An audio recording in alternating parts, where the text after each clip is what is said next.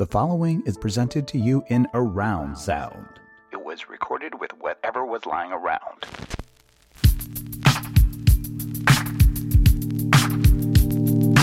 Lady don't take no shit, insist on respect the sister, walk around like a womanish. She won't speak unless it's something worth saying, don't play. The girl take herself so serious now. People stare curious now. She got a natural way, her hips sway furious now. Yeah, the luxurious now. Carries herself like the cutest, most prettiest thing you see this side of the bay. Hey, this is Lady Don't Take No, your weekly roundup of all of the real and none of the fake. I'm your host, Alicia Garza. This show is pro black, pro queer, proudly feminist, and pro do what you like. Every week, you're going to get the best of what goes on in my head, what we loving on, and what we hating on, what we might be, and what we ain't going to do.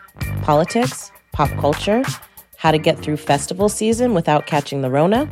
We cover it all. We know that no matter where you are, it's a challenging time, a changing time, a time of transformation. It's all the things all the time nowadays, but we are going to help you understand the dynamics of this time every single week. So be sure to tune in, tell a friend, and leave a review on Apple Podcasts. We do it for the culture, so the pod is free 99 because we know that with a country in chaos, the least we could do is keep you from putting your money anywhere else than where it's needed. Sweet and tight, London Road out of sight, dynamite with a freaky shot, that you can't quite see. but she can't quite hide. And it lies in the gentle command of the night. Our guest this week is the New York Times best-selling author of such books as The Tipping Point, Blink, Outliers, and more. He is the co-founder and president of the audio production company Pushkin Industries, which is the home to his popular podcast Revisionist History, as well as his new podcast called Legacy of Speed, about when two black sprinters raised their fists in protest at the 1968 Olympic Games and how that shook the world. He has been a staff writer for The New Yorker since 1996, and I am thrilled to have this gentleman on the podcast today. Please welcome Malcolm Gladwell. Hey, Malcolm. Hey, Alicia. Hey, it's so good to have you on the show. Thanks for joining us. No, no, no, my pleasure. Excellent. Malcolm, you know, we're going to try out a new question here on the podcast. I, I, I did get some feedback from a friend. She's like, girl, how many times are you going to ask these pandemic questions? And so I was thinking about it. And I'm really into this thing right now because of the state of politics in this country, um, where I want to tell stories about a time when you changed your mind and what happened, preferably about something you were like really, really staunch about, but then you saw it differently. Oh, wow. Uh, I feel like I changed my mind a lot. I changed my mind about people, about, you know, I'm someone who, when I was 18, I had a picture of Ronald Reagan up on my wall. So, Mm. you know, I've changed my mind um, a Mhm. lot. I grew up in Canada and I really thought that, believe it or not, I did not like the Canadian healthcare system and thought the American healthcare system was better. Even wrote articles on this in my 20s and then lived here for a little while and realized, you know what? I'm wrong. The opposite is true. I flipped on that. Even wrote articles about how I changed my mind on that. Uh, changed my mind 10 different times about, I've written a lot about policing over the course of my career, probably more than anything else. More, and yet no subject has occupied my attention more than either that or education. I've been constantly evolving my position on policing over the last 25 years. Um, I feel like every time I go in depth on something, I get a new insight, which causes me to adjust my thinking. Right now, I'm immersed a lot in 60s civil rights radicalism. And, you know, I, I don't think the same way about it as I did two years ago.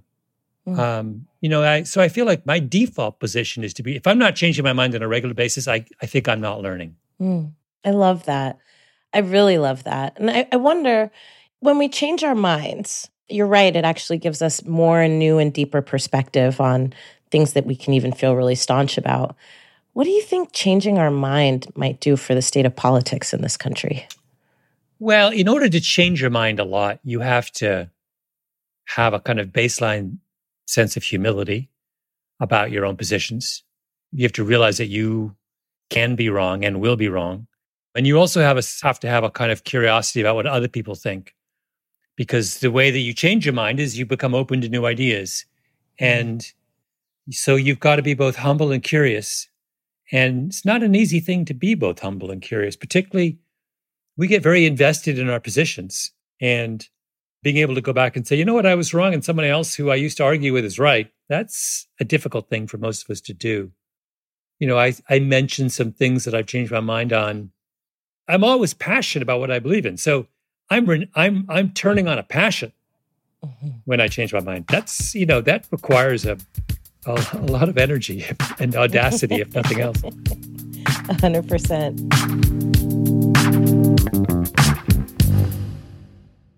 Well, let's dive in, Malcolm. I want people who are listening to get to know you a little bit better. And as you mentioned, you uh, were raised in Canada with a Jamaican mother who was a psychotherapist and a father who was a mathematics professor.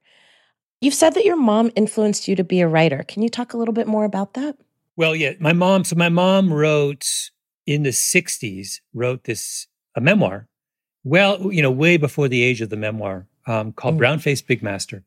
Um, Brown Face being her, Big Master being God, and it was all about mm. her childhood and what it was like moving to England in the 1950s and marrying a white man, my dad. Mm. Um, very, very powerful book. One of the first serious works of nonfiction I read, very, very small kid, didn't really understand it. Subsequently reread it many times, but it powerfully influenced me as a writer. My mom writes very simply and clearly. She has a very kind of humble and open approach to the world. She readily admits that she's wrong when she's wrong. Hmm. She's able to be deeply empathetic in the way she treats people who are think differently than she does. So a, it was a very, you know, for a foundational work for me. That writing approach is reflective of the kind of person that she is. Mm. And so that had a big, huge influence on me um, growing up. And then I had a, you know, a father who was a mathematician, a deeply rational, highly conceptual. Um, so I got I got both sides. I got you know the the interpersonal, and I got the I got the rational. Mm-hmm. How did you go from writing to podcasting? Uh, we know that you have a uh, your own podcasting platform, and then I want to dive into this new podcast, which I have to say is excellent. Uh, but I'd love to hear, you know, what was the shift like for you from going from writing and not just writing, but five New York Times best-selling books to the world of podcasting, which is a little bit different. Yeah, I was attracted by, you know, I'd ride the subway in New York, and I, when I got to New York, everybody was reading magazines and books, and then I kind of rode the subway one day and realized everybody was listening to their phones, podcasts, and I realized, oh, I'm going to be irrelevant if I don't not abandon writing, but if I don't, if I'm not represented in this new medium, I'm going to get left behind. And then I realized there's a kind of, there are certain kinds of stories that are really most appropriately told in audio. Audio is very an emotional medium, and being able to hear people's voices brings them alive in a way it's hard to do on the page. Mm-hmm. Like, you know, I know we're going to be talking about this Legacy of Speed podcast, and it's all about these famous athletes from the 1960s and this moment of protest that they engineered. And I interviewed one of them who's still alive, a guy named Tommie Smith, who's a kind of giant of yeah of sports activism. And you just have to hear his voice. You know, yeah. you there's a you know, he's in his 80s now. He's lived this super interesting life. There's no substitute for hearing him rumble on. You know what I mean? Like mm-hmm. getting a sense of the complexity and intelligence in his voice. Things mm-hmm. I can tell you that on the page, but there's no substitute for hearing it for yourself. You know, listening to a few of the episodes yesterday of this podcast, um, I have to attest to your storytelling skills. They are excellent. So tell us, what's your approach to storytelling? What makes a powerful story? Well, I mean, there's the obvious things characters with conflicts and people that you you're curious about or you're drawn to. I think that um, a story is a narrative where the audience's expectations are betrayed. So you have to take someone someplace. Mm. You have to challenge your audience. I think those are really crucial. I think stories where you know where it's going to end and where you approve of where it's going to end, those can be kind of moderately satisfying, but they represent a kind of uh, lost opportunity. You know, in in this Legacy of Speed podcast, we're telling the story of this moment when these athletes in the Mexico City Games in 1968, the iconic photograph of John Carlos and Tommie Smith on the victory stand for the 200 meters with their two young black men with their fists raised and black gloves on their hand and their heads bowed during the national mm-hmm. anthem. A picture that went around the world. And, you know, to this day, I could show that picture to most people and they would know what it was about or think they know what it was about. And we wanted to tell the story behind that. And the thing about that story is at every turn, the story surprises you. And that's a great story. If you could do that in storytelling, where you can have these turns where your viewer is like, whoa, you know, if I hear whoa, I feel I've succeeded. If I hear, hear a sigh of pleasure, I'm not sure if I've succeeded. I value surprise over pleasure.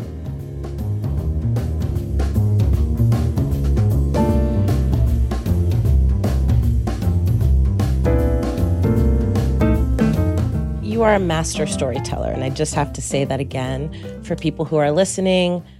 Definitely, absolutely, 100% stop what you're doing and dive into the legacy of speed. You will not regret it.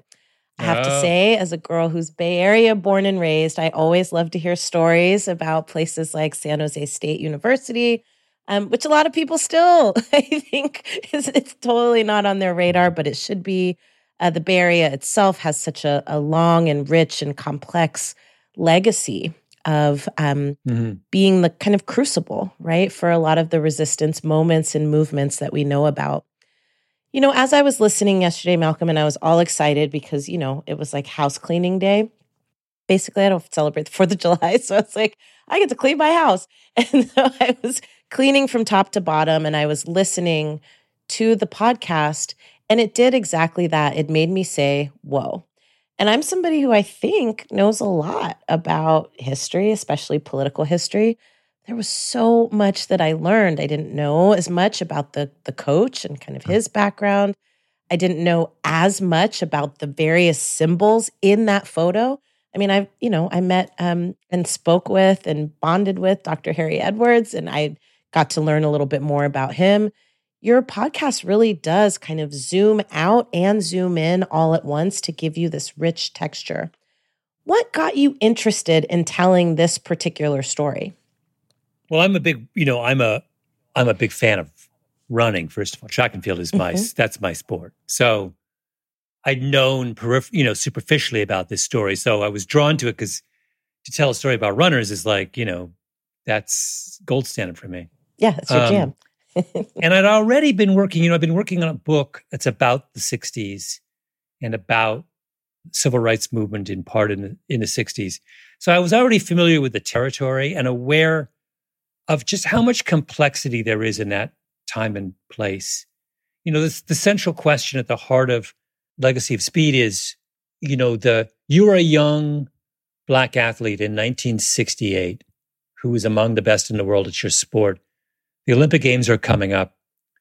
You are deeply discomforted by what's been going on in the United States. We, remember, we are one one year removed from 1967 when there were 150 race riots across this country, probably the most tumultuous year in American history. Right. Or in 20th century American history. I, I was going to say we'll talk about yeah, this. There, yeah, we could, uh, yeah, yeah. 20th century American history. Fair enough. Fair um, enough. And their question was, what do we do do we boycott or do we go and make a statement? And that is a, I don't have a good answer to that question. I don't think there is one hard and fast answer, but it is the question that everyone who chooses to resist is faced with ultimately. Am I going to seize the platform and try and usurp it for my own ends? Or am I going to turn my back on what's going on and say, I'll have no part of it? We went through this with how we dealt with the apartheid regime in South Africa. We dealt with this with the 1936 Olympics and Hitler using those games as a, as a showcase. I mean, I could go on. I could give you a million examples. Even, you know, I've been wrapped up in right now in a project about Tom Bradley, the mm. first black mayor of Los Angeles. Oh, I can't wait to see that one. Black men of his generation had, black people of his generation had this question yeah. every day of their lives you know, they were faced with a deeply racist power structure, do they join mm-hmm. or do they turn their back on it? Tom Bradley said, I'm going to join and made a series of really, really difficult choices as a result of that decision. Other people who I have deep respect for said, I'm not joining, right? I'm staying on the sidelines and raise my voice. Yeah.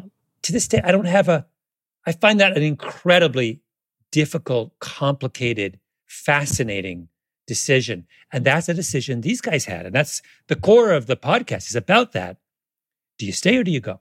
Right? Mm-hmm, What, mm-hmm. give me the pros and cons. They chose to go and they pulled it off uh, despite all odds. And it's an incredible story. Mm. You know, one of the things that was so striking to me was the parallels between these stories that you're telling from 1968 and the stories of today. Earlier, you said, you know, arguably this was one of the most, if not the most tumultuous periods in American history. And last night I was sitting on my front porch and I was talking to a friend of mine who had come over for dinner. And we were asking each other, you know, how do you know if American society is in collapse? And I brought up this statement that you made on the podcast where you said it was one of the most tumultuous moments in history. And I thought to myself, we're in a pretty tumultuous moment. and so the Yeah. question for me was, um, you know, from the people that you talked with, from the people that you talked to, you know, there are so many parallels between the unrest, the social disorganization, the polarization of, of that time, and these times now. I loved hearing about how Dr. Edwards really counseled and supported Colin Kaepernick, who, as we know, Yeah. still doesn't have a job because he chose, right, to stand up and speak out. And a lot of these issues are still uh, not only persistent, but they're they're resonating and reverberating right across generations. What can we learn from Legacy of Speed about how we might look at the state of politics today? I guess a couple of things. One is we can learn that individuals really matter, which is an easy thing to forget and get cynical about. But that iconic moment at Mexico City, which demonstrates to the world that, you know, there is something powerful brewing in the United States that um, requires people to stand up and take notice of. That isn't something that was inevitable. That was the result of a very small group of people who decided to take on those challenges and be courageous in the moment. Harry Edwards on the athletes, John Carlos, Mm-hmm. Tommie Smith, Lee Evans. They if you have a, a lesser group of people at that moment, that doesn't happen. So that's the one thing. So I think sometimes we can get so disheartened by the state of our institutions that we forget, you know what? At the end of the day, it's people that matter. The second thing I think there is something optimistic about that story in the sense that those guys in 68 changed forever the way athletes view themselves and the way the world views athletes. Now, is that victory won? That transformation over? No. Colin Kaepernick is proof that, at least in the NFL, a lot of people 40, 50 years later still have problems with athletes who choose to speak their mind. By the way, Colin Kaepernick it wasn't like he was speaking his mind. He was taking a knee. For goodness Correct. sake. I mean, the whole thing. Don't even get me started. I'm going to get so riled up about it. I know, me but too. um, but at the same time, look beyond the the NFL and look at the NBA. You have, or the WNBA. You've got groups of young men and women who now no one even thinks twice when they stand up and join the, the public conversation about issues of consequence. You know, it's like that's new, right? It's no. When Muhammad Ali did this in, in the 1960s, it was like so rare and crazy. And or when Tommie Smith raises his fist, it's like shocks the world. Now Steph Curry talks, and people are like, "That's actually really cool and appropriate." Right? That's mm-hmm. that's a huge step forward. And I think we should give ourselves some credit that we're not in as as strange and dark a place as we were in in 68. Hmm. That's helpful and a very optimistic viewpoint that I deeply appreciate. You know, one of the things that I think is also really fascinating about the podcast is it's not only going into this rich and textured story about, you know, how four working class three working class athletes really not only change the course of American history, but become uh, resistance and rebellion icons like forever, right? So that's that's a big chunk of this. But then there's also this overlapping story, right, of the coach, right, who in the cradle, right, of what we now know as Silicon Valley, innovates on a running technique that literally changes the entire game. I'm wondering if you can talk a little bit about that because um, I also thought that that had really interesting parallels to politics today, but maybe give our listeners Yeah. a little insight into uh, the way in which this coach revolutionized running and maybe revolutionized the movement.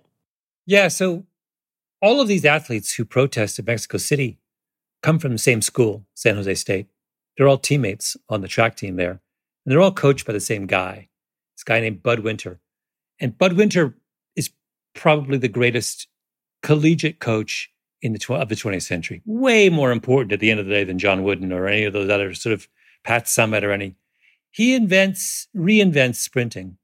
And he's the guy, it's so commonplace now, we forget how revolutionary it was at the time, who says the way to run fastest is to relax, is to hold yourself back. So used to people used to think the way to exert maximum effort and perform at your best was to be to obviously exert yourself, to grimace and pump your arms wildly and do everything in your in your power to embody power and effort. And Winter was like, no, that's wrong, fundamentally wrong. That the way you reach peak performance is to hold back, Mhm. is to stay within yourself, is to be in a, almost like a meditative trance. And when you look at Usain Bolt, for example, Usain Bolt runs the way he runs in that magnificently fluid, relaxed way because his coach was a student of Bud Winter. And all mm, great world class sprinters today run in the in the kind of image of Bud Winter. Um, so that's happening at the same time as these athletes are, you know, on his path to this iconic social protest.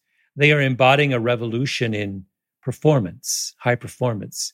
It's, it's all happening at the same place, out of the same little commuter school in San Jose. It's just a nuts. The whole story's nuts. It's Mhm. like you would never, you couldn't make this up. hmm What I loved about it was that this coach, he wasn't just revolutionizing running as I understood it, right? He came up with all of these other innovations and inventions to um, redo and make sharper, right? People's approaches to other things as well. Yeah. So he comes out of a movement that was applying the same kind of relaxation and meditative techniques to military pilots. And it soon spread to all kinds of demanding high pressure domains that uh, this whole, I mean, now, like I said, now it's commonplace, but back then it wasn't. This idea that having mental and emotional control over what you're doing is as important as as your kind of physical and intellectual uh, capabilities at the moment of performance. Mhm. Well, now there's all kinds of schools of thought around that, even inside of movement work. You know, Malcolm, I'm wondering in our last couple of minutes together, you know, tell our listeners what is so profound and important about this podcast. We both know, right? There's millions of podcasts out there, but why should they listen to the Legacy of Speed? Because the legacy of speed is about a moment when the world of sports really changes. So you had you had little in, like intimations of this in the early 60s with you know with Muhammad Ali and with other people who are understanding that particularly as black people sports gives them a an opportunity to participate in the national conversation about issues of a real importance. But it wasn't until this handful like you say these three working class kids from an unknown commuter school in San Jose, make this in front of the entire world, conduct this iconic protest that a kind of switch is flipped. And we go from, remember, the Olympic movement prior to that act was uh, very aggressively, it promoted the idea that politics and sports did not mix. That when you, it's the shut up and dribble idea, you know, when you're on the field or the track or the, in the arena, you are solely concerned with your sport. And all other questions are secondary not even secondary. They're off the table. And these guys say there is no part of American life, even a 200 meter dash, that is separate from the broader conversations we're having about social justice. That is a hugely important insight. And sports will never be the same after those guys make that point.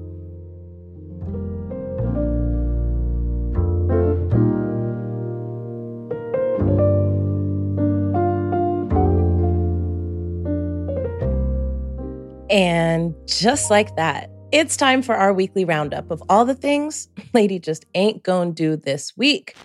Number one, police murder in Akron, Ohio, where a child is shot 60 times and then handcuffed. Y'all, by now you've likely already heard that Jayland Walker, just 25 years old, was shot multiple times during a traffic stop and killed. The medical examiner has classified Walker's death as a homicide, and said that when they arrived, Walker was handcuffed and laying on his back. He was apparently shot in the face, the abdomen, and upper legs. Now, y'all know how this goes. Police have a story, and inevitably, another story finna come out. Their story is that they attempted to pull Walker over in a traffic stop and that he led them on a high speed chase into a residential neighborhood. According to officers, he then jumped out of a moving vehicle and created what they called a deadly threat to officers. And officers used stun guns and gunshots in response. Now, allegedly, they attempted the traffic stop at approximately 12:30 a.m. By 12:35, 10, and yes, 10 police cars are chasing Walker's car. The police say a weapon was found in the car after they shot this boy what has been reported to be over 60 times. Now look, we gonna wait to see what the details are. But regardless of the details, child, 60 fucking times? You shot that child 60 fucking times? Seriously?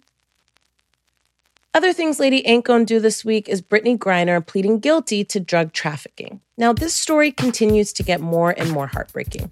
Brittney Griner, WNBA player who was detained in Russia for alleged drug trafficking, pleaded guilty this week in a Russian court. Now, Lady has it on good authority that the courts in Russia are a fucking sham. Griner was primed to be found guilty anyway and sentenced to at least 10 years in prison for what amounted to a few vape cartridges in her suitcase. Word out on the street is that pleading guilty might be Griner's best hope at getting free. Her family is hoping for a presidential pardon from that dude Putin, but none of that can even happen until the case has been decided. So basically, regardless of her plea, Russia is going to continue with the trial because that's how they do things there. And the trial could and probably will take months. Griner has been approved to stay in detention until December 20th. Y'all, it's July. Now, also, apparently there's something Biden can do to expedite this process and basically bypass the trial. But honestly, at this point, word out on the street is that the best bet here is actually a prisoner swap. We also heard that this week was the first time that Cherelle Griner, Brittney's wife, has actually met with the president about the case. Now, child, wait. It's been more than four months and a whole ass pressure campaign had to happen to even get this phone call pop in. Now, I know Biden got a lot on his plate, but what the entire fuck is going on here, sir? Taking Griner into custody on this bullshit charge amounts basically to informally making her a prisoner of war. You just finna let that shit happen on your watch? Tisk tisk. No wonder people talking about the US being not the shit. Other things Lady ain't gonna do this week is a mass shooting on July 4th in Chicago. Now, we've been talking about mass shootings on this podcast for at least the last few months, and I suppose this month ain't finna be no different. But on the white people's holiday, the white man shot up a 4th of July parade killing seven people and injuring at least two dozen more in the Highland Park neighborhood of Chicago, Illinois. The shooter was a 22 year old white man who unloaded more than 70 rounds of ammunition from a rooftop. He wore women's clothing and concealer to hide his tattoos. Now, lady, lady is going to say this one more time and maybe another time later on. I think the mental health conversation with respect to these shootings is a complete fucking cop out. I think we need to be talking about who is getting radicalized and around what. What's going on with all these young, predominantly white men shooting up the place? Everybody ain't got mental health issues, child. There's a group of people that are preparing for war in this country, and we are completely and totally unprepared. Let me go on over here to the Southern Poverty Law Center and look up hate groups, because, yeah, y'all worried about Russia, and I get it. I really do. But also, there's an insurrection brewing, and nobody's fucking talking about it. Okay, take that breath. Here's what Lady wants more of this week, though.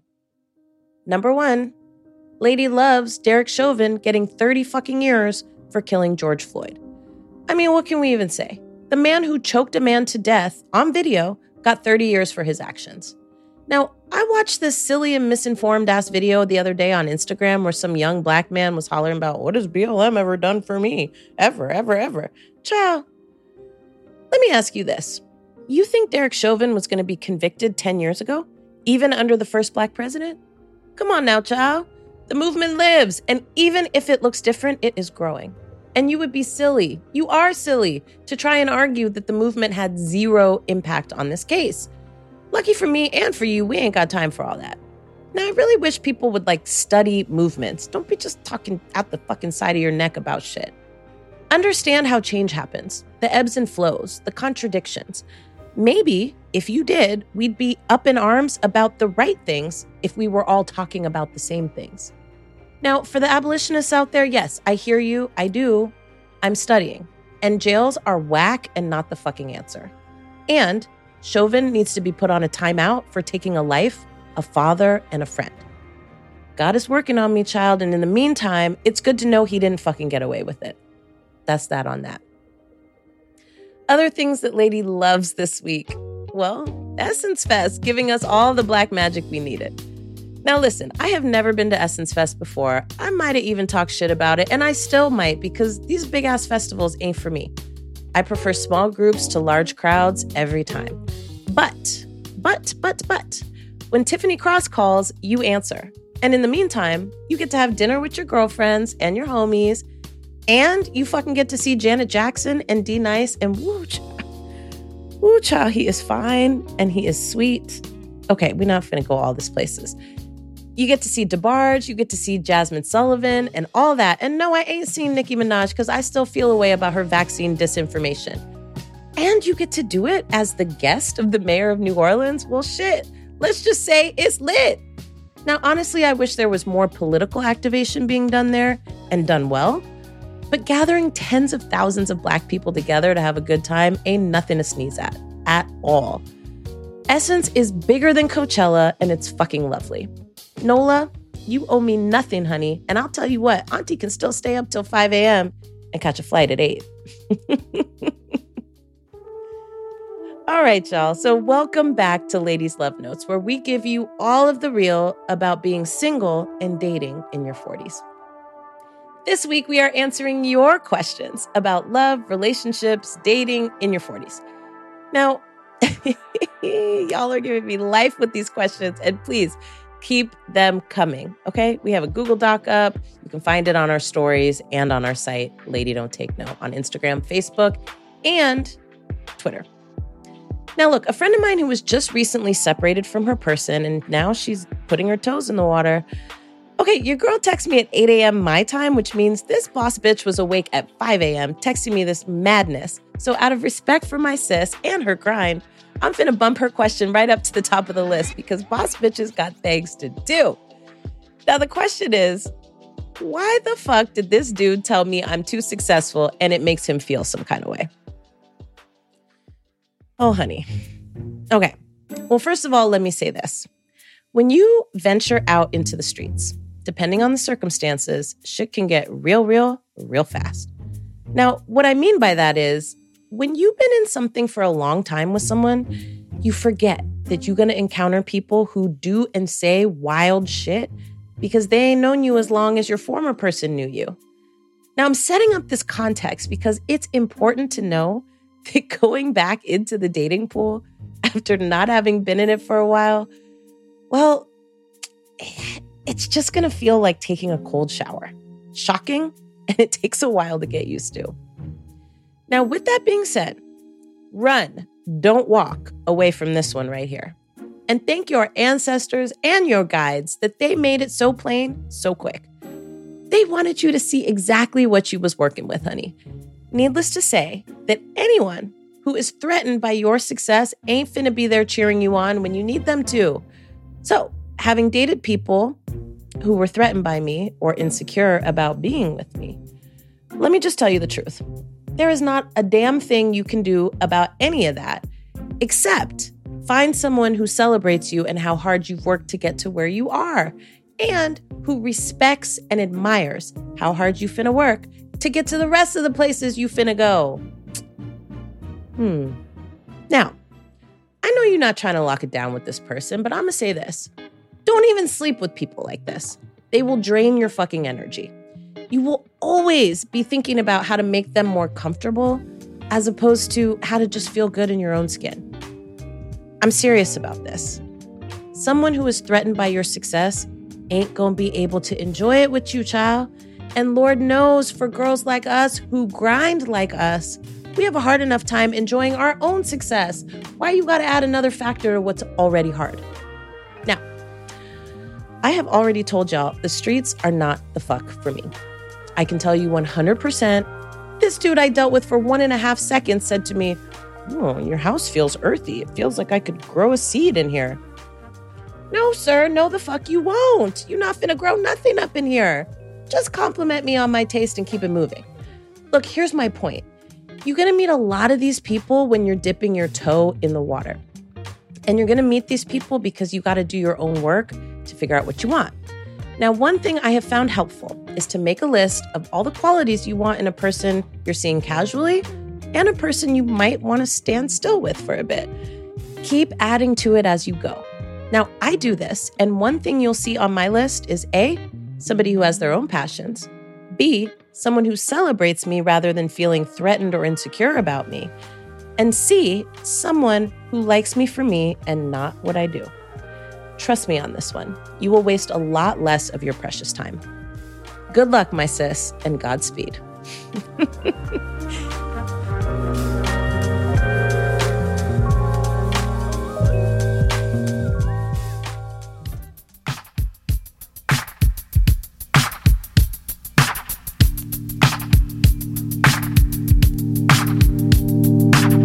Malcolm, tell the people who are listening how they can follow you and your incredible work on the socials.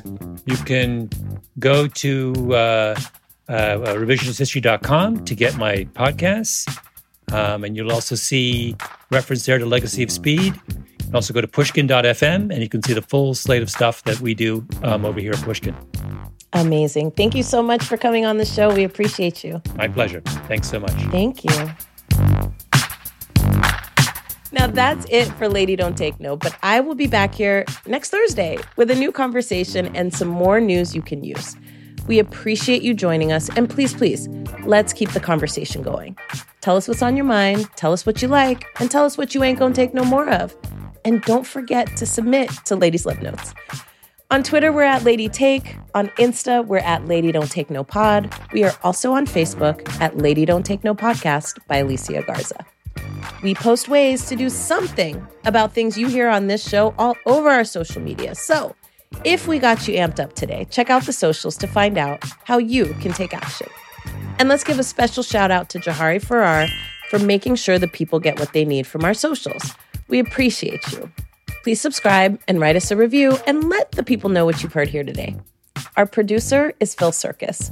Our incredible theme is by Latyrx. And this pod is supported by the Black Futures Lab. And me, I'm your host, Alicia Garza. Remember, make a list of all the shit you want so you can avoid the shit you don't want. But make sure on your list is self love. That's right. I said it because lady don't take no. Lady don't take no shit. Insist on respect the sister. Walk around like a womanish. She won't speak unless it's something worth saying. Don't play. The girl take herself so seriously. People stare curiously. She got a natural way. Her hips sway furiously. Yeah, the luxurious. Love y'all.